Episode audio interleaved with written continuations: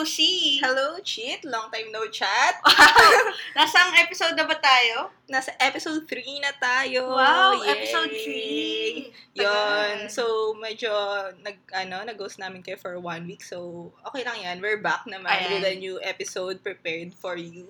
Yes. Yes. Namiss nyo ba kami? Wow! Namiss namin kayo. Oh, Clingy. Ang bilis ma-touch. So, gusto, gusto muna namin mag-thank you sa mga listeners namin. Nax, may listeners na yes, tayo. oo nga, may nag-appear na number of listeners. Oo. In fairness, hindi lang siya isa.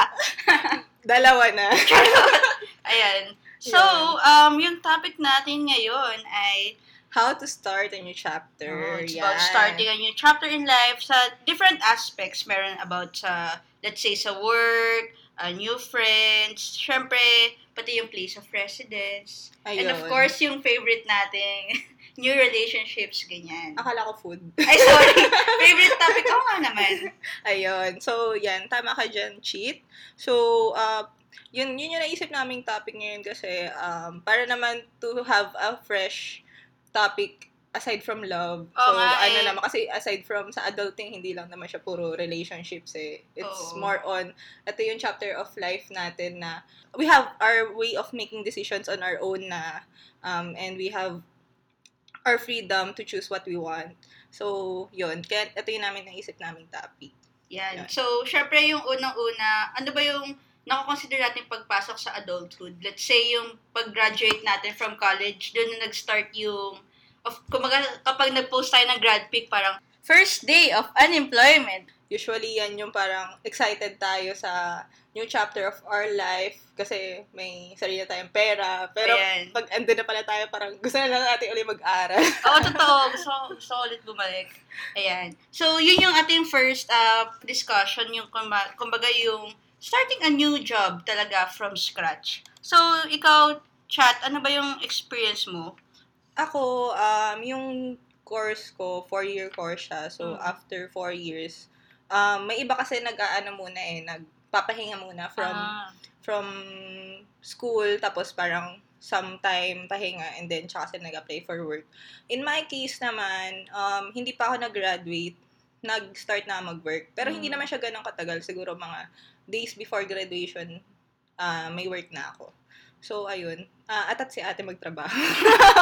Kala Ano, same, same Oo, din. diba? Ako rin eh, ah, nag-accept na agad ako ng job. Actually, nag-start na ako. Ganun din. Mm. Hindi pa ako officially nakaka-march. Tapos, well, pero may documents na Mm-mm. na nakapag Candidate ka na, na for graduation. Oo, tapos, na yun, nag-leave na lang ako during graduation day, saka practice. Ayun, Nax. Ayun. So, nandun kasi tayo sa point ng buhay natin na parang gusto mo na maranasan mag-work. For me, Mm. that's my case. Parang gusto ko na mag-work kasi parang yun na yung looking forward ka after magtrabaho eh. Kaya parang kahit di pa nag-graduate, parang nag-apply na ako. Tsaka minsan nandun din yung pressure na yung kunwari mga kabatch mo, may Oo. work na, tapos parang, oh, ba't ako wala pa? May, ma- may ganong type of pressure, lalo na pag nasa ganong point ka ng buhay mo. Totoo. So, yun. Um, ako experience ko from my first job. Ano kasi, more, ah, sa IT yung industry ko.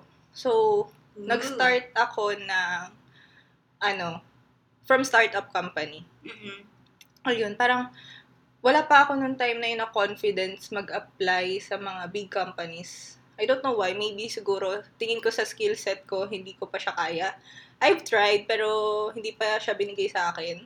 Hindi ako nakapasa sa mga big company. So, ayun, parang, minsan kasi inisip, minsan, hindi ko alam if all, pero may iniisip ko minsan na gusto mo agad hit big time sa pag-start. Pero kung may gusto ka talagang uh, ma- ma-achieve, you can start small. Totoo. Ayun. So, ayun, kahit startup yung company na pinasukan ko, um, hindi rin gano'n naman kalaki yung sahod. Sabi ko, kung ano yung gusto kong ma-achieve, kasi, ano yun, more on sa development ako ng programmer ako, yung type of work ko. Mhm. So, gusto ko lang talaga makapag magkaroon ng experience kasi gusto ko doon mapunta yung track ng career ko. So, kahit hindi ako sa big company nag-start, kahit hindi big yung salary ko, tinanggap ko siya kasi, ano eh, parang inisip ko stepping stone to. Kasi kung gusto mo naman talaga, may magiging way yan. Basta, ano lang, um, work hard for it. Parang yun yung peg ko nung time na nag-start ako ng bagong work Sure, ko. oo. Mm. Ikaw, cheat. Yung sa akin naman, ganun din, parang ang dami, yung pressure na hindi ka pa nakaka-start ng trabaho. So, syempre, nag-apply ako. Um, nag-apply ako sa mga, yes, since nag-career reveal ka na, nagka-career reveal Ah, din sige, ako. go. So, doon naman ako sa advertising industry. Yung, ah, nag-apply ako sa mga ad agencies, and then, since bata pa lang tayo, fresh grad, parang yung unang nag-reply sa akin, syempre iniisip ko, hala, baka wala na ibang tumanggap sa akin. So, yung unang nag, oo, yung unang nag-offer sa akin, Yes. syempre, u- umuo agad ako, tinanggap ko na agad. Totoo yan. Pero, yung funny thing is, so, nag-apply ako sa mga ad agencies, and then there's this one agency, nag-reply siya sa akin and said na wala silang opening. Meron akong friend, ah, ah, siya yung head ng creatives dito sa client side na to. And then, if you're open, ah, parang nag-offer sila. Ganyan. So, parang ako, syempre, since siya yung unang nag-reply at panic mode ako, baka walang ibang dumating na opportunity. So, umuo agad ako. So, yung una kong job is not sa advertising agency, pero creative siya inside the client uh, company. Oo. So, ang nangyari, uh, masaya naman ako, like, the people there are fun, uh, pero parang hindi ito yung passion ko eh. Gusto ko talaga ad agency eh. Parang iba kasi yung nature of work ba? Oo, ano, iba, Iba iba. hinahanap mo. So, ang nangyari, ah talagang napaisip ako, actually, magiging stable naman yung job ko here. Alam ko na okay naman yung magiging sweldo ko, okay naman yung work environment, pero alam ko hindi ito yung gusto ko. So, I had to resign Mm. And then look for ad agencies. Oo, usually yan yung parang pag fresh grad ka, parang andun ka lagi sa point na ayaw mo mag-reject kasi baka hindi ka makahanap ng something better. Hmm. Ayun. So, ah feel kita doon. And usually, it's a brave move pag bago ka sa industry na you go out of your comfort zone to push for the passion you want in your career. Kasi, Mm. nandun ka sa point ng life mo na gusto mo munang mag-ipon or gusto mong um, enjoy yung salary mo. And if nabibigay naman yun sa'yo, pero hindi yung ginagawa mo does not satisfy what you like, Mm-mm. parang you have to go out of your comfort zone para i-push talaga kung ano yung gusto mo na. Oo. Yung iba naman, parang kapag humingi sila sa akin ng advice, kunwari magre-resign sila, Mm. inisip nila, ano ba yung dapat? Kunwari may dalawang nag-offer sa kanila. Actually, may friend ako, Mm-mm. ah na-offeran siya sa ibang bansa. Mm-mm. And then, ah na-offeran din siya here dito sa Philippines. Tapos inisip niya, ano ba yung tamang decision? Siyempre, nag-worry din siya kung ano yung mag experience niya sa ibang bansa, pero at the same time, parang baka ayaw niya rin i-let go yung dito sa Philippines.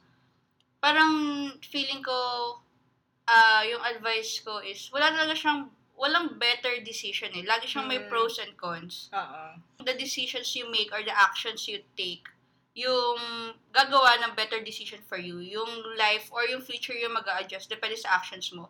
Hindi mo malalaman parang ano ba yung tama or ano yung mali. Kasi Mhm. walang maling decision. Parang ganun. Parang hindi mo rin naman masabi at the time na nag-make ka ng decision whether it's the right or wrong decision. Parang you can just say it's the best decision you can do in the moment. Mm. Parang ganon. Actually, ano rin yan eh, parang when someone asks me for advice, lalo na pag yun nga, may choosing between companies na meron ng ino-offer, Mhm. ang ina-advise ko is consider five factors Oh, in okay. ano, in making decision. So, kunwari, nando ka na sa point na hindi ka makapag-decide kasi, yun nga, sabi mo nga, may pros and cons. Ang binabanggit ko sa kanila, um, consider nila yung location, yung Mm. compensation, benefits, magkaiba yung compensation tsaka benefits, Mm. um, yung career growth, tsaka yung type of work.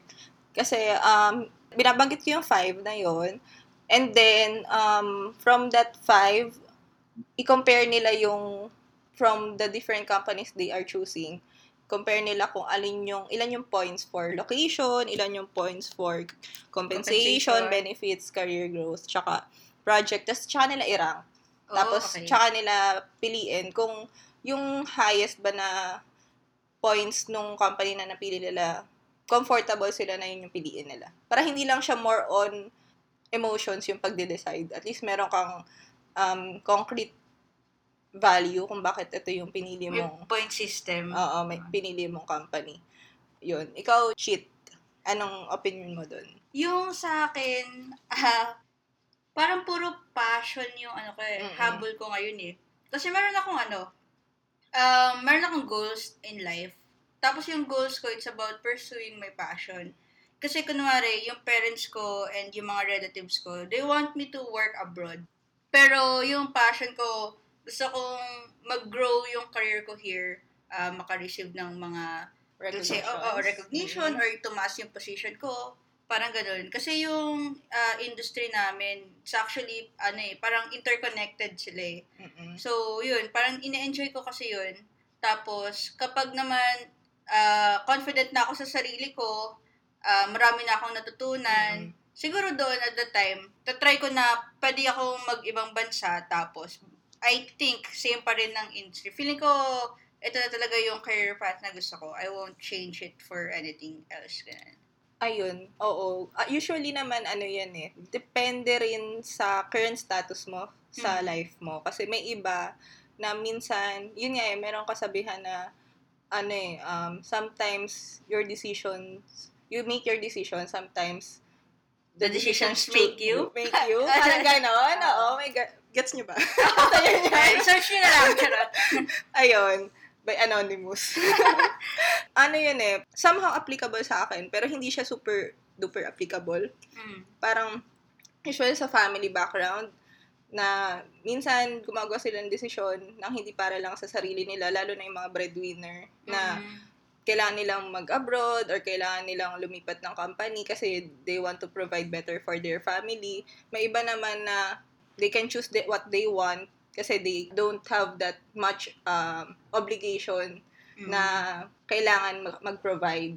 So, yun. Usually, kung saan ka man mapunta, tingin ko ang importante is, though hindi, parang masyado idealistic para sabihin na do your best in whatever decision you do Mm. or you make kasi hindi mo rin alam kung saan posisyon nanggagaling yung isang tao na mamaya napipilitan na siya mag-work kahit hindi niya na gusto yung ginagawa niya kasi kailangan niya mag-provide. May iba naman na ma- maswerte yung iba na hindi nila ginagawa yun for the sake na kailangan talaga nilang gawin. Parang Oo. ganon. Sabi nga nila, meron yung ano, eh, triangle, yung you can only choose a side. Mm. Kumbaga yung triangle kasi meron siyang three corners, di ba?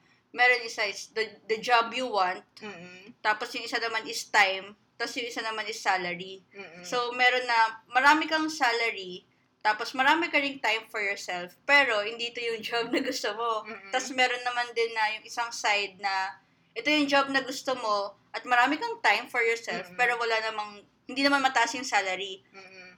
Tapos yung isa naman na, ito yung job na gusto mo, tapos mataas yung salary, pero onti na lang yung time mo for yourself. Oo. Yun, yung mga uso sa Tumblr dati. pero ayun, ah syempre yung triangle na yun, hindi naman natin sinasabi na it's for everyone or ito talaga yung talagang triangle na hindi mo maiiwasan. Syempre, kailangan makahanap tayo yung tamang balance dun sa tatlong points na yun. Mm. Ayan, from new company naman, ang ating second topic ay ano, new friends or meeting new people. Kung paano ka makakapag-adjust sa isang ka- company na mag makakamit ka ng new types of people. Kasi dito hindi na siya yung tipong parang sa school na pare-pareho kayo eh. Dito may different age range, may Oo. different ah, may may mga family, may mga single. So, ikaw, Cheat, ano ma-share mo dyan nung first time mo Oo. mag, ano? Actually, ah kakalipat ko lang actually Mm. ng work. Ah, I think two months pa lang ako. Dito, medyo hindi ako nak- nahirapan kasi I had friends na there. Lumipat ako, meron akong mga, ah, nakilala ko sila before ako lumipat. Tapos paglipat ko, nandun sila sa company na yon. Mm-mm. So, at that scenario, sinuwerte ako. Pero, marami akong friends na nahirapan sila sa mga bago nilang companies. Kasi kunwari, meron agad grupo yan eh. Pag Mm-mm. pumasok kami mga may cliques mga na ganyan. may mga sabay-sabay na mag-lunch, may mga Mm. sabay-sabay ng umuwi, ganyan. Tapos, syempre, ikaw, mahihiya ka sa una. Parang, ikaw, kilala ka na na maingay dito sa dati mga company, tapos pagpasok mo dito, parang ang tahi-tahimik mo, Mm. di ba? So, feeling ko, ah, pag ganito, kailangan ikaw, kung ikaw yung hindi bago, you can ah, make an initiative na yayain mo siya. Kasi Mm. itong bagong to, alam mong wala siyang friends, try siya kausapin, lalo na kunwari kung ikaw yung seatmate, isipin mo rin kasi na nagpinagdaanan mo rin yan eh. Mm-mm. So, yayain mo siya ng lunch, Mm-mm. yayain mo siya, kunwari may inuman kayo or party. Tapos ikaw naman, bilang the new person, kailangan umuo ka rin, sumama-sama ka rin. Kasi parang baka naman hindi ka sumasama and then magre-reklamo or magkukwento ka na, oh, wala akong friends, ganyan. Oo. Parang ano rin, kailangan on your part, para may kara- camaraderie din kayo kasi Mm-mm. it's ano eh parang it will affect your work kung paano yung relationship mo din dun sa ano pero syempre ano rin naman yun um don't lose your self your Mm-mm. identity para lang din makasama sa kanila Oo, Ayun, totoo. oo. parang ano eh, hindi naman porket puro sila, let's say, puro sila alta, puro sila mayaman, tapos ikaw, mahirapan ka mag-adjust kasi ikaw kanto ka, medyo crush ka, ganyan. Siguro ano eh, uh, it's about finding the right people rin to ad- Mm. kung saan ka pinaka-comfortable. Oo. Mm-mm. yun parang don't try too hard kasi sa pagtagal hindi mo rin siya kayang panindigan tingin ko parang personally pag sa akin nangyari yun you can parang kaya mo makisama on the first few weeks few months pero yung on the long run feeling ko mahirap siya i-maintain Mm-mm. yung ganong kind of relationship Ayan. yun sa akin naman ano um I've been to three companies na since I graduated Mm-mm. So, yung first job ko, yun nga, ano din, lucky enough naman ako na yung may kasama ako doon ka-batch na dalawa. Oo, okay. Yun. Ako yung nauna din, sila yung sumunod. So, hindi ako masyado nahirapan mag-adjust. Then, dun sa second company ko, wala, wala ako at all kakilala. Yun din, ibang age range sila, may mga may family, may mga nasa 40s, may 30s, 20s.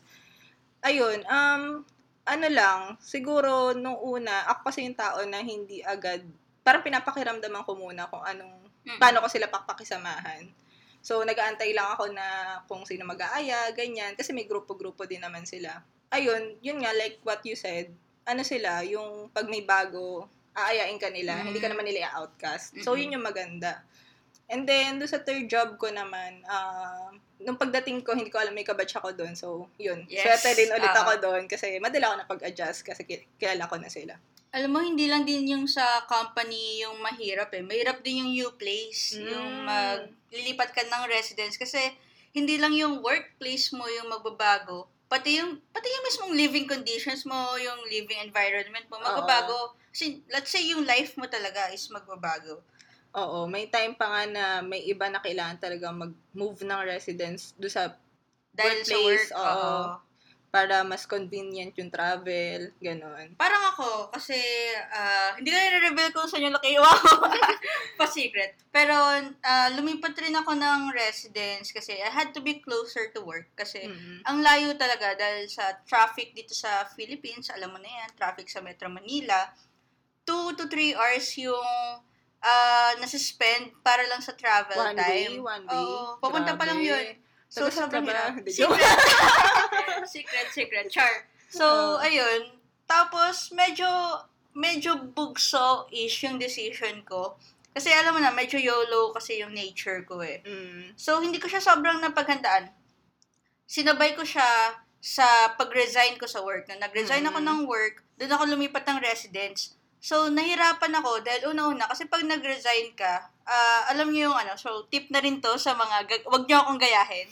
Kasi, magkakaroon ka na, ano, eh, ma-hold yung last na sweldo mo eh. Oo, oo. pag nag-resign last ka, pay, yun yung oo, last pay. yun yung tawag nila na back pay, di ba? Oo, usually then, ano yan, 45 days. Sa inyo ba, 45 days? Parang ganun. Oo, So, matagal-tagal. matagal siya. Mm. So, for a number of days, hindi ka muna sa sweldo. And, pagpapasok ka sa bago, let's say sa apartment, kailangan mo mag-down payment eh. Deposit. Deposit. Oo. Maliban sa deposit, meron ka pang Ah, 2 talaga? months advance, Mm. ganyan. So, marami talaga. Kasi nag-shell out ako ng marami pera. So, pag start ko ng new job ko, at hindi pa ako nag-start agad. Let's say, nagpahinga pa ako for one week Mm-mm. before starting sa new job. So, talagang broke na broke. Na broke na broke ako. Ayan. So, Okay. parang, yun, hindi ako makapag-milk tea, ganyan. Laki ng problema. Ah, natin doon, ah. first world problem pala. Ayun, so, tip lang guys, kailangan ah, bago kayo mag-resign, or bago kayo biglang mag-jump to, let's say, papasok sa new living condition, like, say, an ah, apartment, kung papasok sa bagong apartment, ah, kailangan nakapag-ipon ka muna, Oo, check et your financial status Yan. as of the moment. Yun. So, kamusta ba yung financial status mo, chat? Ano Yes. yun? Ano yung financial status? ano ano yung finances? Parang Anyway, wala akong ma-share. Charot. Ikaw ba, may experience ka ba sa paglipat? Ayun. Personally sa akin, ito opinion ko lang naman. Mm-mm. And ah, natutunan ko to dun sa previous office mate ko. Da, dapat yung life mo, hindi siya mag-adjust para sa work mo. Mm-mm. Yun. Opinion ko lang naman siya na yun nga, natutunan ko sa kanya. And parang pag naghahanap ako ng work, kasi di ba yun yung nabanggit ko may five factors. Mm-mm. So, una kong factor lagi is location. Mm-mm. So, on my previous jobs, pag pumipila ako ng trabaho, minimake sure ko hindi dumadaan ng EDSA. Okay, okay. Oo, oo. yun. Kasi noong time na yun, sa EDSA pa dumadaan yung mga UV. Ngayon, sa ibang way na, di ba? Mm-mm. C5 na. C5. So, Oh. taga tayo? Secret.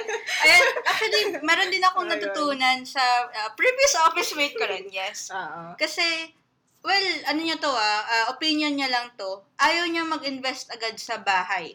Mm-mm. For, for him, ano, apartment, apartment lang or rent, rent lang. Para Mhm. madaling mag-adjust or madaling lumipat. Mm-mm. Siya naman yung type mong lumilipat para maging close dun sa trabaho niya. Mm-mm. So, yun. Kasi pag kunwari nag-invest siya sa bahay, tapos biglang maa-assign siya sa malayo, edi, ano, yung travel time niya, tatagal. So, yun. Siya yung tipo na mas gusto niyang parent-rent muna. Siguro, I think parang nabanggit niya kahit may family na eh. Parang gusto niya rent-rent para madaling mag-move. Mm. Mag-move out and mag-move in. Ganyan. Ah, Okay. It depends din actually kung saan ka nakatira naman. Kung Oo. kunwari taga-probinsya ka, wala ka talagang choice kung sa Man- Manila ka. Pero Naka-base. naka-base yung work mo. Pero since ako naman sa Manila and may choice naman ako ng kung saan ko gustong lumipat na convenient yung travel. So, priority ko talaga yung location. Kasi, for me, gusto ko yung umuwi talaga sa bahay. Kasi, Iba para- pa rin eh. Oo. iba pa rin and libre ang pagkain sa bahay. Totoo, totoo. Yan. Sabi nga natin, favorite nating topic yung food.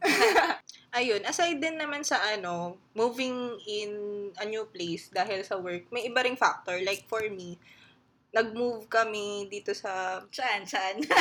sa ano, sa sa condo. condo, yun, Ah. sa condo naman. So, dito ko na feel na iba ang lifestyle pag nasa condo and iba ang lifestyle pag nasa bahay. Mm-mm. Kasi usually ang condo nasa ano siya eh, yung super accessible places. Mm-mm. So, yung mga bilihin, mas mahal. Kasi di ba ang condo kadalasan marapit sa mga restaurant, sa mga fast food, oo. fast food. Unlike pag nasa ano ka bahay ka, usually malapit sa mga karinderya or Oo. malapit sa mga sari-sari store. So, mas mura yung bilihin. So, yun din, factor din siya aside dun sa sinabi mong down payment, rent, Oo. make sure din na kung paano yung cost of living dun sa kung saan ka lilipat. Kasi mo, another oo. adjustment din yun in terms of financial, ano mo eh, handling financial expenses mo. Yan. Finance, finance na po yung topic natin ngayon. Okay. Ayun. So, So, uh, speaking of moving in and moving out, let's talk about moving on Yung from wala. a lapit relationship. na na. May tawid, Char. So, ano ba yung experiences natin sa pag-move on? How to move on ba, uh, Ate Chat? Wow. wow, ako pati nanong mo dyan, Ate Cheat. Sige, ah ako, may share ako tungkol dyan.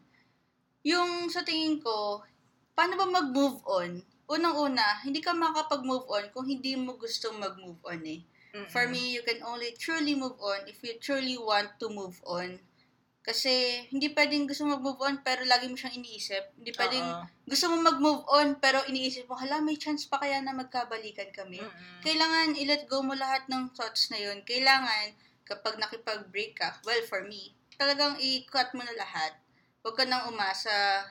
Kasi, ano ba talaga eh? Ano ba gusto mo? Gusto mo ba talaga mag-move on o gusto mo magkabalikan kayo? Kasi dapat Mm. clear yun eh.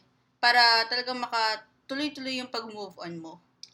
Sa akin naman, siguro, ang take ko dyan is, allow yourself to feel what you want. Mhm. Or what, feel what you feel as of the moment. Oo. don't deprive yourself of not feeling what you feel as of the moment. Pero, set a time, parang bigyan mo yung sarili mo ng deadline na hanggang dito lang to, tapos dapat bumalik na ako sa ano, sa wisyo. bumalik Oo. na ako sa Ah, kung ano yung Gets, gets. sarili ko nung wala siya. Parang kailangan ko mabuhay kahit wala siya. Siguro part siya ng pag- pag-acknowledge na valid to nararamdaman ko. Mm-mm. Pagre-reflect kung paano ako makakabalik sa kung sino ako. Kasi parang mahirap din yung parang Biglaan. biglaan tapos alam mo naman sa sarili mo hindi ka pa nakaka-move on. Hindi naman kasi siya parang bukas move on ka agad eh. Totoo. Ano siya, process siya. Mm. Yun. So, kasi pag maybe ngayon sabihin mo, sige bukas di ko na di ko na to iindahin, pero hindi ka pa talaga nag pero hindi ka pa nag hindi mo pa hindi ka pa nag-salt in do sa feelings mo. Babalik din siya, babalik din siya, parang magre-revisit siya from time to time sa'yo. It will haunt you. Oo. Kailangan i-acknowledge mo yung feelings mo. May, meron nga akong favorite na meme eh. Yung three weeks into a relationship, uh, three months into a relationship, Mhm. boys versus girls. Mm-mm. Yung girls daw, yung unang picture, umiiyak sila, let's say, three weeks from breakup. Tapos, yung guys, nagpa-party. Mm-mm. And then, three months after breakup, yung girls naman yung nagpa-party, tapos yung guys naman yung umiiyak, ganyan. I don't know how true is that. Pero, ah, tama ka, actually, kailangan i-acknowledge mo yung feelings mo eh. Mayroon ako napanood sa YouTube na sa unang ah, days ng breakup nyo, let's say, panay ka ayaw mo ng ice cream, panaiyak mo, alam mo, nat- natural lang yan. Go. Ah, cry it out, cry it all out. I-acknowledge mo yung feelings mo. Kung gusto mong kumain ng ilang gallons of ice cream, go lang. But then, after a while, kailangan i-love mo rin yung sarili mo eh. Kailangan mo rin i-take care of yourself kasi, alam mo yun, ikaw yung makikinabang eh. Mm-mm. Kailangan, after a while, let's say, lumabas-labas ka rin, Mm-mm. ah, i-pamper mo yung sarili mo, Mm-mm. kahit i-spoil mo yung sarili mo, basta Mm-mm. maging masaya ka lang. And then, kapag truly moved on ka na, at confident ka na, Mm-mm. you can start uh, going out again, ganyan. Ayun. Ano lang din, share ko lang din kasi iba-iba naman tayo ng way of moving on. Meron akong kakilala na parang, ano siya, from one relationship to another siya. Hindi sa hindi siya masyadong nagti 3 months rule. Pero Mhm. I don't believe din naman sa 3 month rule kasi kanya-kanya naman tayo ng pace ng pag-move on eh. Maybe iba 2 months lang or something, 'di ba? Ayun, or maybe years, ganyan. Parang don't set what you believe in do sa what society tells you. Mm. Kanya-kanya naman yan. Pero siya, ano siya, from one relationship to another siya. So, parang hindi ag, hindi ganun kalaki yung gap between relationships. Mm. And then, recently, um, nag-decide siya na, may boyfriend siya currently. And then, nag-decide siya na, parang ayaw niya muna. Stop muna. Mm, parang stop muna. Hindi dahil, I don't know the other aspects, pero one aspect within herself is, gusto niya muna uli makilala yung sarili niya. Kasi Mm. pag nag-enter ka sa relationship, ano eh, Yung time mo divided eh. yung Oo. time mo divided and you always take another party's ano eh, opinion, opinion ganyan. or. Take on your life Mm-mm. ganon. You consider other party. Yun din, parang yung sinabi natin kanina, maybe hindi siya ganon nakapag ano, internalize na nararamdaman niya. Kaya parang ang Mhm. naging adoption process niya is to move from one relationship to another. Kanya-kanya naman yun. I don't judge her with her decisions. Then, ngayon lang nag-reflect sa kanya na kailangan niya munang kilalanin uli yung sarili niya to be ready to continue on the relationship or enter another relationship. Ganun. Ikaw ba, Cheat? Um, anong share mo experience about Actually, moving on? sige, um, meron akong mga confessions. So, for me, bago ka mag-start ng new relationship, kailangan truly moved on ka na eh. Mm-mm. Kasi yung naranasan ko, um, pumasok ako sa isang relationship, tapos alam ko na hindi pa ako talaga nakaka-move on. Ang nangyari is, unfair siya eh. Oo. Unang-una, unfair siya dun sa bago mong karelasyon, and at the same time, unfair rin yan sa sarili mo. Mm-mm. Kasi, hindi mo kayang ibigay sa kanya yung gusto niya, yung hinahanap niya na love. Ikaw, parang dahil hindi ka pa naka-move on, let's say yung puso mo, meron pang percent from the past, Mm-mm. ah hindi mo mabibigay sa kanya, you cannot parang love him pa fully dahil doon. Tapos, syempre siya, hindi rin niya kayang maging masaya. I mean, okay, mahal ka niya, yung bago mong ah, karelasyon.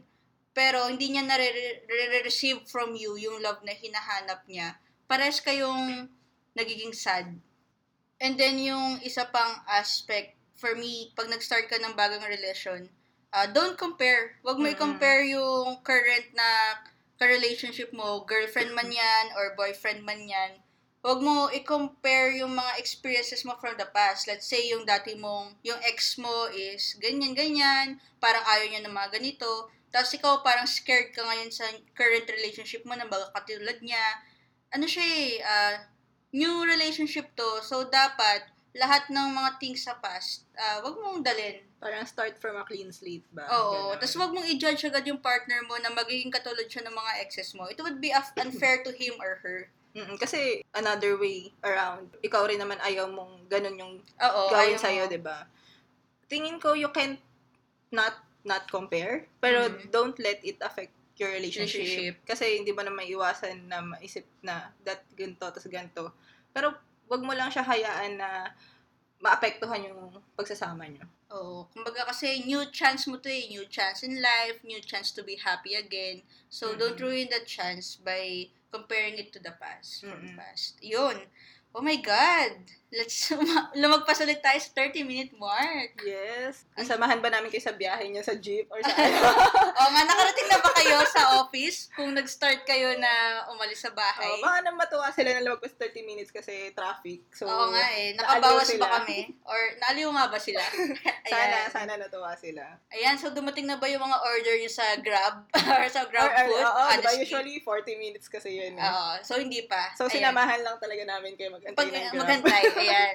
So, thank you guys. Thank you. Uh, once again, I'm Cheat. And I'm Chat. Ayan, so, sa susunod ulit nating Chit Chat. Till our next brewing session. Bye!